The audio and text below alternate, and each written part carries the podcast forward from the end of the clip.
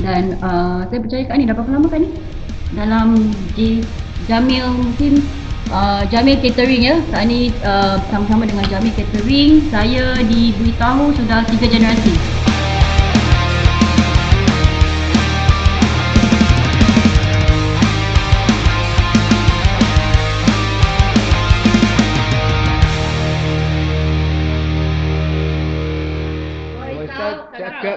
Okay, selamat datang ke episod pertama di Voice Out Cakap Je. Saya Zarina Zaharuddin. Dan nama saya Aida Umar. Okay, hari ni kita tidak berdua. Alhamdulillah, hari ni kita ada seorang tetamu istimewa. Okay, tapi sebelum saya kenalkan beliau, tetamu kita ni jauh-jauh dia datang. uh, Mungkin saya ingin mengenangkan tajuk kita ya. Pada hari ni tajuk kita ialah tajuk tentang kahwin-kahwin. Jadi tajuknya ialah Mak, saya nak kahwin tapi dot dot dot dot. Banyak dot dot dot kan? Ah, jadi itulah dot dot ah, isu-isu yang kita nak ketengahkan. Jadi ah, Aida, bila rumah tangga dah? Saya dah berumah tangga dah lebih oh dah masuk tahun. Tak boleh kira tahun, dah tahun. lapan tahun aje. Oh, lapan eh. Hmm. Saya ah, saya nak masuk sembilan belas tahun. Okey, tak apa. Uh, orang yang depan saya pastinya lebih lama. Beliau sangat berpengalaman. Hmm. Okey, mungkin saya ingin memperkenalkan nama dia. Saya panggil dia Kak Ani. Kak Ani Moh. Ah, nama name card dia Kak Ani Moh. M O H, tapi jangan ingat Nimo, Ministry of Health. Atau Moh ke Li ke Lim ke kan. Ah, ah. Dalam kita zaman ah. wabak-wabak ni, jadi kita M O H, jadi Ministry of Health. Taklah. Kak Ani Moh tu sebenarnya short form for Muhammad. Yes, Kak Ani Muhammad. Dan saya tahu Kak Ani pun, Kak Ani ni kecil Hawaii kan Kak Ani. Koi tian-tian. Ah, koi tian-tian. Wah, itu je saya boleh. Tian-tian ni Kak Ani kami kami here today. Ah, ni live for happy-happy. Puyong share. Okay, so okay, Kak Ani sebenarnya merupakan uh, seorang usahawan ya. Beliau terlibat dalam uh, bisnes um, catering, ya, bisnes pengurusan catering untuk majlis walimah lah pastinya. Dan uh, saya percaya Kak Ani dah berapa lama Kak Ani dalam J, Jamil mungkin uh, Jamil Catering ya. Kak Ani uh, bersama-sama dengan Jamil Catering, saya diberitahu sudah tiga generasi. Betul. Jadi Kak Ani ya, generasi yang ketiga? Kedua. Oh, kedua. Uh, okay. Saya ada dua orang anak perempuan, dia akan mewarisi, mewar, sudah pun mewarisi, uh, dia generasi ketiga okay. yang menjalankan. Ya, itulah suara Kak Ani kita. Jadi beliau memang pengalaman tentang uh, catering, majlis, bawah blok ke, atas blok ke, hmm. uh, dekat restoran ke, ada atap tak ada atap. Uh, itu semua nanti Kak Ani akan ceritakan.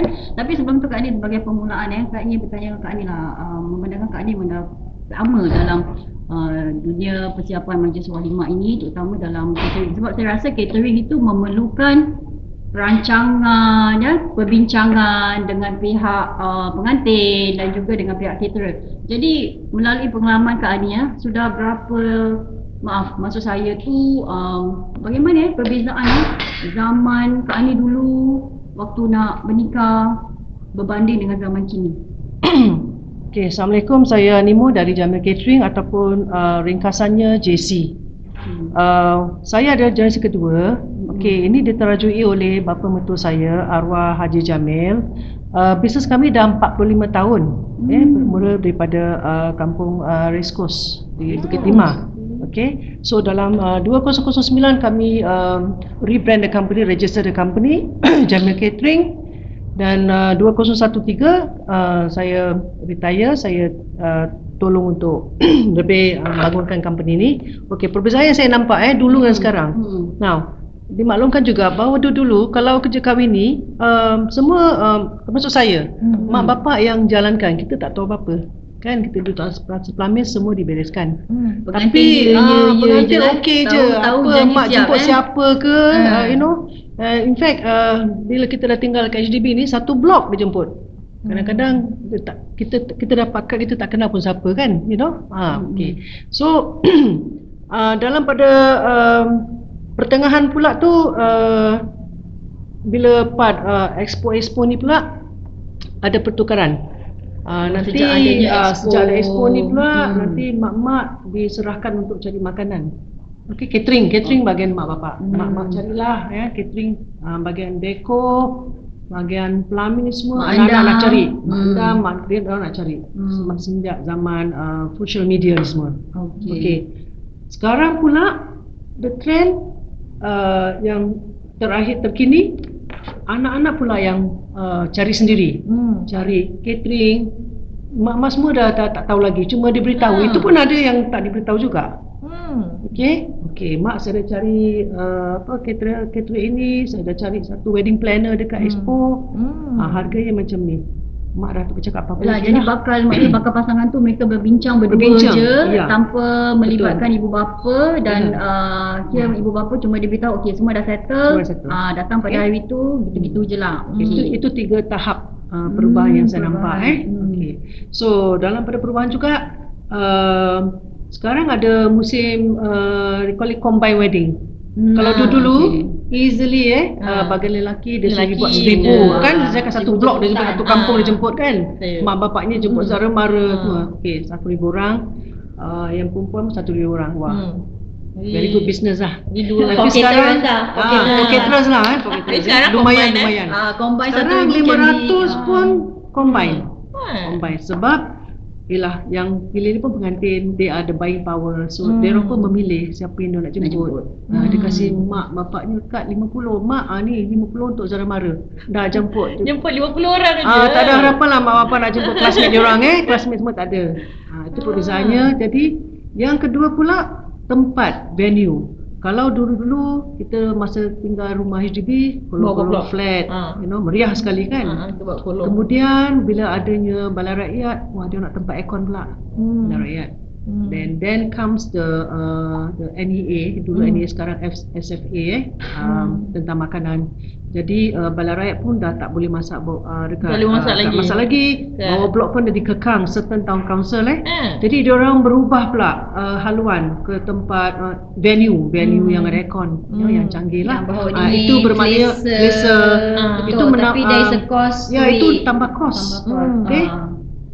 Naik lagi sikit, nak pergi tempat yang lebih eksotik seperti Hot Park, taman, ha, tepi taman pantai. Bunga, tepi pantai. Ada. Ada. Lamin hampir tiup angin pun ada. ada. Eh, oh, ya. saya lagi muda. Saya saya cuma takut, no, baju pengantin kena plastik ni semua. Itu tak apa, makeup cair. You cuba bayangkan buat majlis tepi pantai. Habis okay, kalau pelamin ada tiup angin macam mana? Ah, tiba-tiba tiba ombak tinggi ke, kena. Pelamin terbalik. Okey tak apa. Cair, cair nah, saya sebagai caterer, hmm. saya harus uh, uh, memenuhi kehendak uh, pelanggan saya kan. Walaupun saya cuba impossible. Ya, impossible jadi possible. Saya sedaya upaya untuk uh, apa tu uh, brainstorm macam mana cara dia untuk uh, apa uh, memenuhi ke kemahuan pelanggan saya eh. Okey, hmm. because ni ini challenge. Hmm. Jadi kita adalah cara-cara kita macam mana nak menangani uh, tempat yang tak boleh uh, cuci. For example macam Hot Park, ada convention hall, tak ada tempat cuci because tempat tu dibina hanya untuk uh, event. Tapi mungkin dia orang tak terfikir yang kita sebagai caterer ni nak tempat masak, nak tempat hmm. cuci, tempat buang sampah. Hmm. Mungkin tidak dalam uh, perancangan dia orang. So kamilah terpaksa cari um, apa jalan eh jalan. Macam mana untuk uh, apa solve this problem lah. Hmm. Itu masalahnya, kadang-kadang pengantin dia cuma lihat dari perspektif dia, dari sudut hmm. dia, dia cuba nak senang, konon-konon lah kat, pada dia tu macam senang gitu. Tapi kadang-kadang hmm. uh, mereka lupa untuk melihat aspek-aspek yang lain, yang titik bengik ni. Macam tadi yang Kak Ani mention kan, hmm. uh, macam sama adakah tempat ni convenient untuk mereka yang tidak berkenderaan, betul kan? Hmm, betul. Uh, ataupun mereka yang mungkin memerlukan kursi roda. Jadi ini sebenarnya kadang-kadang terutama sekali warga emas lah, warga tua kan. Hmm. Sebenarnya pada saya, bila kita adakan majlis walimah, itu adalah satu masa sedaud, apa, saudara mara kita semua yang datang ah, makcik-makcik yang terutama yang dah tua, yang dah lama kita tak jumpa selain daripada hari raya lah kan. Itu pendapat ah. uh, uh, kita-kita yang makcik-makcik ni lah kan. Dia orang tidak, dia orang ah. nak uh, satu uh, once in a lifetime yeah. jadi dia nak tempat yang cantik. Memang dia, memang dia orang berhak, saya hmm. tidak menafikan. Hmm. Tetapi um, bila Zarina cakap mungkin dia lupa, itu pun mungkin bukan lupa, mungkin kerana tidak tahu sebab hmm. ini bukan dalam tak bidang dia orang. Betul-betul. So kami sebagai Uh, pengendali uh, walimah turus mm-hmm. ni terpaksalah um, you know, bekerja keras untuk macam mana nak menangani problem ni. It's a challenge. Mm-hmm. Siapa yang dapat um, menyelesaikan masalah ni, maksud saya mm-hmm. uh, dialah Uh, kira apa untuk menaik tarafkan uh, bisnes kami. Pasal bisnes uh, wali matul urus ni memang ramai yang nak buat, tapi dia, dia sebalik mudah. Dia bukan mudah, mudah ya, bukan mudah. Tak boleh pandang pandang uh, pandang mata begitu mudah saja. Dia memerlukan perancangan. Uh, jadi kami dah tanya. Hmm. Uh, tadi Kak Ani ada sebut eh, pernah tak uh, dapat mempelai yang cerewet ataupun pernah tak Kak Ani menolak uh, bisnes seseorang? Yalah, maknanya mungkin Kak Ani rasa permintaan dia semua tu macam impossible, tak boleh. Benar tak pengalaman Kak Ani selama selama ni? Okey, uh, seperti yang saya katakan tadi, kami sebagai uh, business eh uh, tujuan kami adalah untuk menyelesaikan masalah pelanggan. Hmm. Jadi uh, apa-apa yang pelanggan nak is a challenge for us. Jadi hmm. siapa yang boleh uh, menyelesaikan, uh, dia lah yang akan ke depan eh. Okey, sebagai contoh uh, ada juga kita sebagai uh, ni ada yang uh, minta yang Um, yang pada, pada saya macam tak penting lah. Ini, ha. ini, ini semua macam ikut emosi. Ha. Jadi kita akan. Sebab tu saya suka ya. Contoh nak lain daripada lain.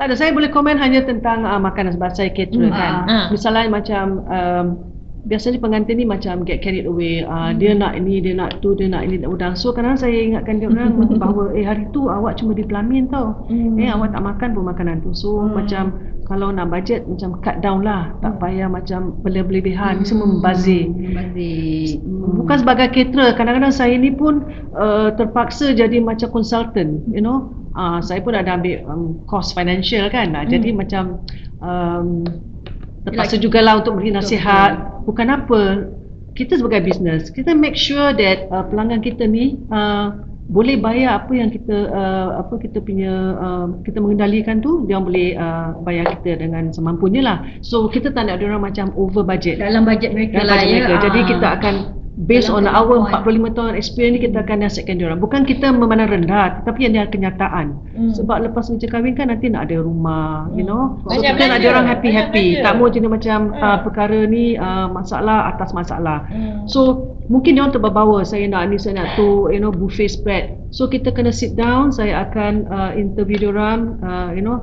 In, in fact, saya interview sampaikan Uh, agaknya berapa uh, ramai orang nak jemput, siapakah uh, antara uh, yang awak nak jemput tu tamu-tamu, adakah uh, Melayu ke Cina banyak. Ini kerana akan saya akan, because saya punya catering ni is uh, made to cater, bukan saya tak jual package. Hmm. Saya akan interview diorang, ok, so kalau dia ada macam kawan-kawan bukan um, Melayu eh, contohnya uh, Cina ataupun India, dari segi pemakanan contohnya lembu dan uh, kambing eh ada hmm. sensitif kan soal uh, uh, agama. Jadi saya akan macam mana saya nak budget, sebab memang dah tahu uh, kambing memang lebih mahal daripada lembu. Hmm. Tapi so nak tengok juga uh, tamu-tamu dia, saya interview. Hmm. Saya akan beri betul, uh, betul, mereka betul. sensitif eh yeah. Mereka ni begitu sensitif betul. Sampai ingin tahu yeah, uh, yeah. adakah mereka akan menjemput uh, yalah kawan-kawan daripada agama Hindu ya, sebab yeah, agama Hindu mereka tak makan lembu. Uh, ya. Kadang-kadang ada juga dia orang datang, I'm a vegetarian, what food hmm. can So, uh, jadi sebagai tuan rumah, um, saya rasa ini um, kira dia nampak punya, isu kecil lah, tapi uh, pada kecil, saya yeah, ini yeah. bukan satu isu yang besar. Uh, jadi kita yeah. kena, you know, um, kasih balance lah. Hmm. Uh, lagi sekarang um, pemerintah telah menggalakkan kita uh, makan makanan sihat. Jadi kita pun berwajib untuk uh, apa menyediakan makanan. Pernah siapkan brown rice untuk? Oh, bukan pernah. Memang ada. Memang ada. Ada. Memang hmm. digalakkan. Uh, tapi kita ni tujuan eh, as an hmm. ambassador for health, kita hmm. boleh uh, introduce eh. Hmm. Okay. Tapi uh, terserah pada tuan rumah sebab Uh, the fact is uh, brown rice ni ada sikit mahal lah harganya. Ha, itu kita uh, oh. saya menyambut uh, seruan eh hmm. Kementerian Kesihatan untuk menyediakan uh, brown rice. Tapi hmm. ada brown hmm. rice, chicken rice, ada yang macam lebih sihat. Ah, uh, uh, beras basmati memang dah ada lah. Memang basmati, uh. basmati memang ada lah, sedia ada. Oh. Tapi brown rice lebih mengingatkan. And and uh, rasanya uh, insya-Allah tak ada perbezaan. Tak ada perbezaan. Hmm. Yeah. Sama kami, sedap eh. Kami makan ada buat macam kenyang, eh? Tapi mahal sikit lah. Mahal sikit. Mahal sikit. Ya, oh, tapi kita buat promosi eh, sebab tu saya rajin uh, di expo eh untuk memperkenalkan. Pasal tak kenal maka tak cinta kan. Hmm. Tapi itu tugas tujuan saya lah untuk. Jadi kebanyakan uh, ah, dia nak tanya, ha. kebanyakan daripada pasangan-pasangan ni yang datang nak book eh, book caterer ni semua, mereka pakai duit orang sendiri kan? Kebanyakan kan? Ya, kebanyakannya like I, uh, ha. tadi saya bincang kan, dulu ha. mak bapak yang handle kan, ha. tapi sekarang kerana mereka uh, bekerja, so the buying power daripada diorang. Hmm. Jadi dia akan memilih uh, apa apa diorang dah. Uh. Hmm. Tapi saya sebenarnya, like I mentioned earlier, saya tak jual package. Saya tak paksa diorang, tak, tidak paksa diorang mengambil apa yang saya jual. Hmm. Saya akan interview apa berapa bajet diorang, apa diorang mak. Dari situ saya akan uh, tailor-made, saya akan uh, sesuaikan apa yang dia mahu dan dan saya kasih harga saya lah. Uh. Bila saya kahwin dulu eh, saya ingat eh, um, waktu uh, sebelum book caterer eh, yang pilihkan caterer uh, adalah ibu saya. Uh-huh. Saya tak, saya saya tengok-tengok tapi sebenarnya saya tengah sibuk apa tau, tengah sibuk kumpul duit. Saya tak sibuk sangat cari caterer, uh, saya serahkan keputusan pada ibu saya untuk carikan. Um, yang saya ingat lah, yang saya ingat paling ketara, the memory eh, of my wedding planning was uh, kumpul duit untuk dua tahun. Mm-hmm. uh, Untuk bayarkan semua. Oh, kos lah? Ha. Jadi maknanya course. Aida awak memerlukan dua tahun untuk simpan duit, untuk mengadakan majlis walimah yang kat tuan tu sempurna lah ya. Eh, sempurna. Uh, tapi lepas tu dalam masa dua hari, psh, yes, semua hilang, semua habis. Semua habis. Tapi saya saya ingatkan diri saya, ibu, ibu saya pun ingatkan diri saya, Aida, duit yang kau belanja ni semua betul susah nak kumpul.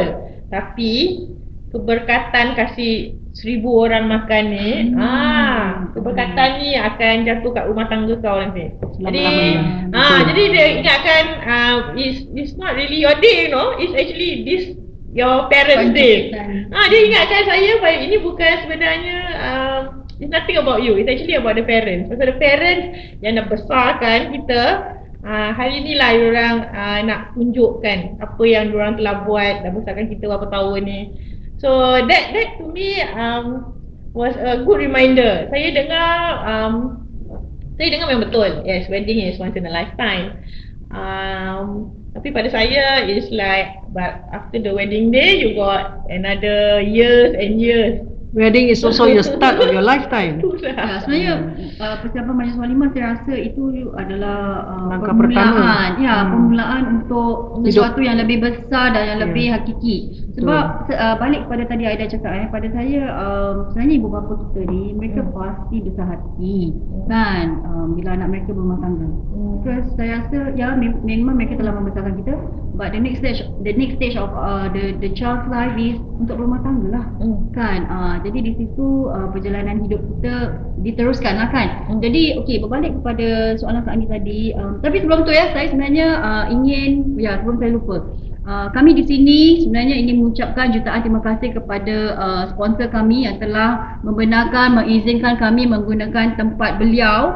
Okey, um, tempat beliau terletak di um, nombor sebelas Woodlands Close, Woodlands eleven Woodlands eleven ya, uh, uh, nombor eleven with Woodlands eleven, sorry tersasul-sasul. Ha. Okey, di Woodlands eleven di Flop uh, Flop K U eh, Flop K U workspace. Flop K U workspace di lantai lapan kosong lapan empat lapan. Jadi hmm. sebenarnya saya ingin mengucapkan jutaan terima kasih kepada kita yang lady boss kat sini kerana telah memberi kita keizinan ya untuk menggunakan tempat beliau untuk kami membuat rakaman di podcast Voice Out Cakap Je. Dan pastinya jika anda ingin um, mendapatkan tempat atau mungkin anda Uh, seorang usahawan yang baru bertapak, sedang mencari tempat, anda boleh kontak uh, Puan Rozi kita di nombor sembilan satu tujuh tiga lapan dua satu satu. She's more than happy to entertain all your enquiries. She's available twenty-four seven.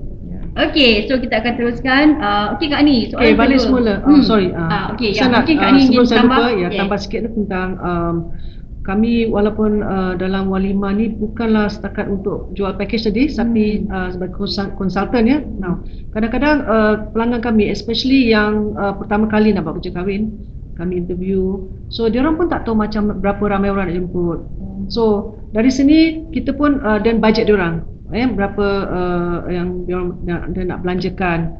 So, uh, kita akan uh, tanya khusus-khusus, sampaikan uh, Uh, adakah ini uh, anak pertama, you know?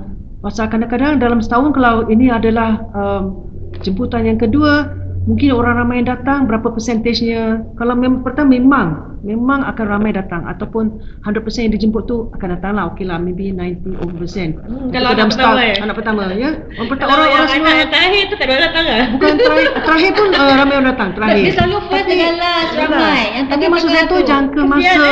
Maksud saya jangka masa. Macam kalau dah dalam setahun tu, you buat kerap sangat. Jadi itu mungkin akan uh, bezanya mungkin kurang sikit. Menarik, lah. Eh? Ha, bukan tu aja. Kadang-kadang dalam bulan berapa? Bulan oh. dua belas.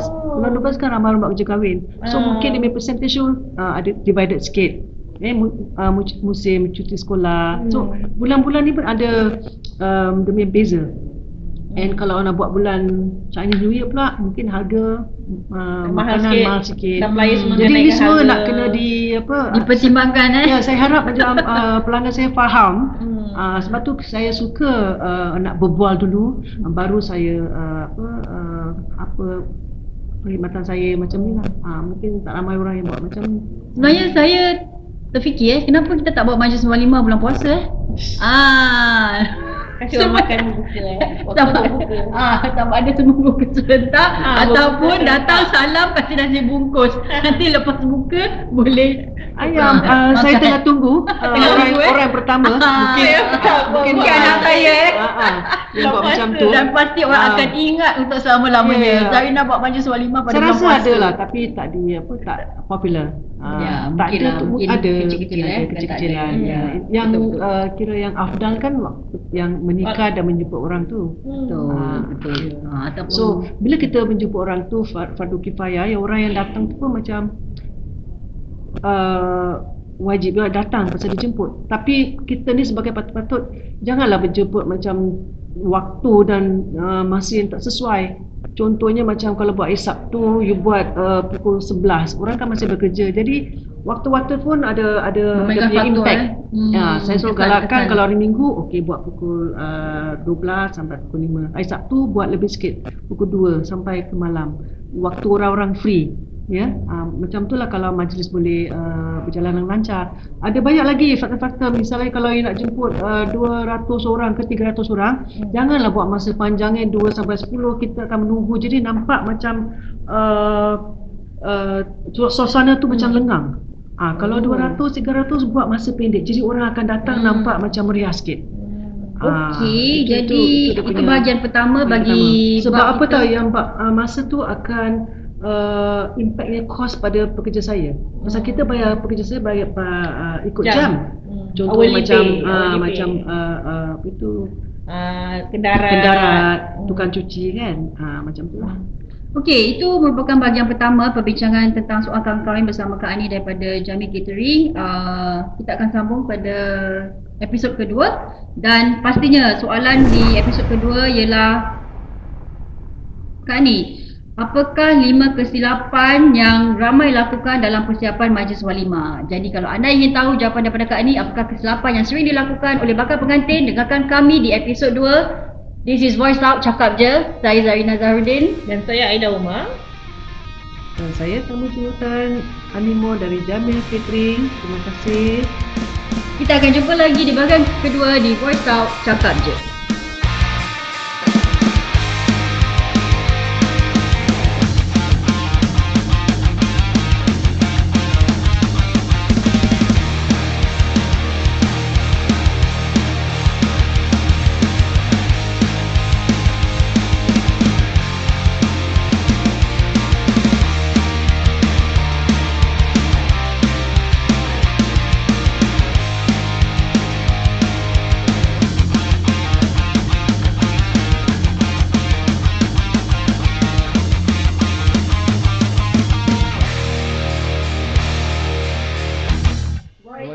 Cakap Je.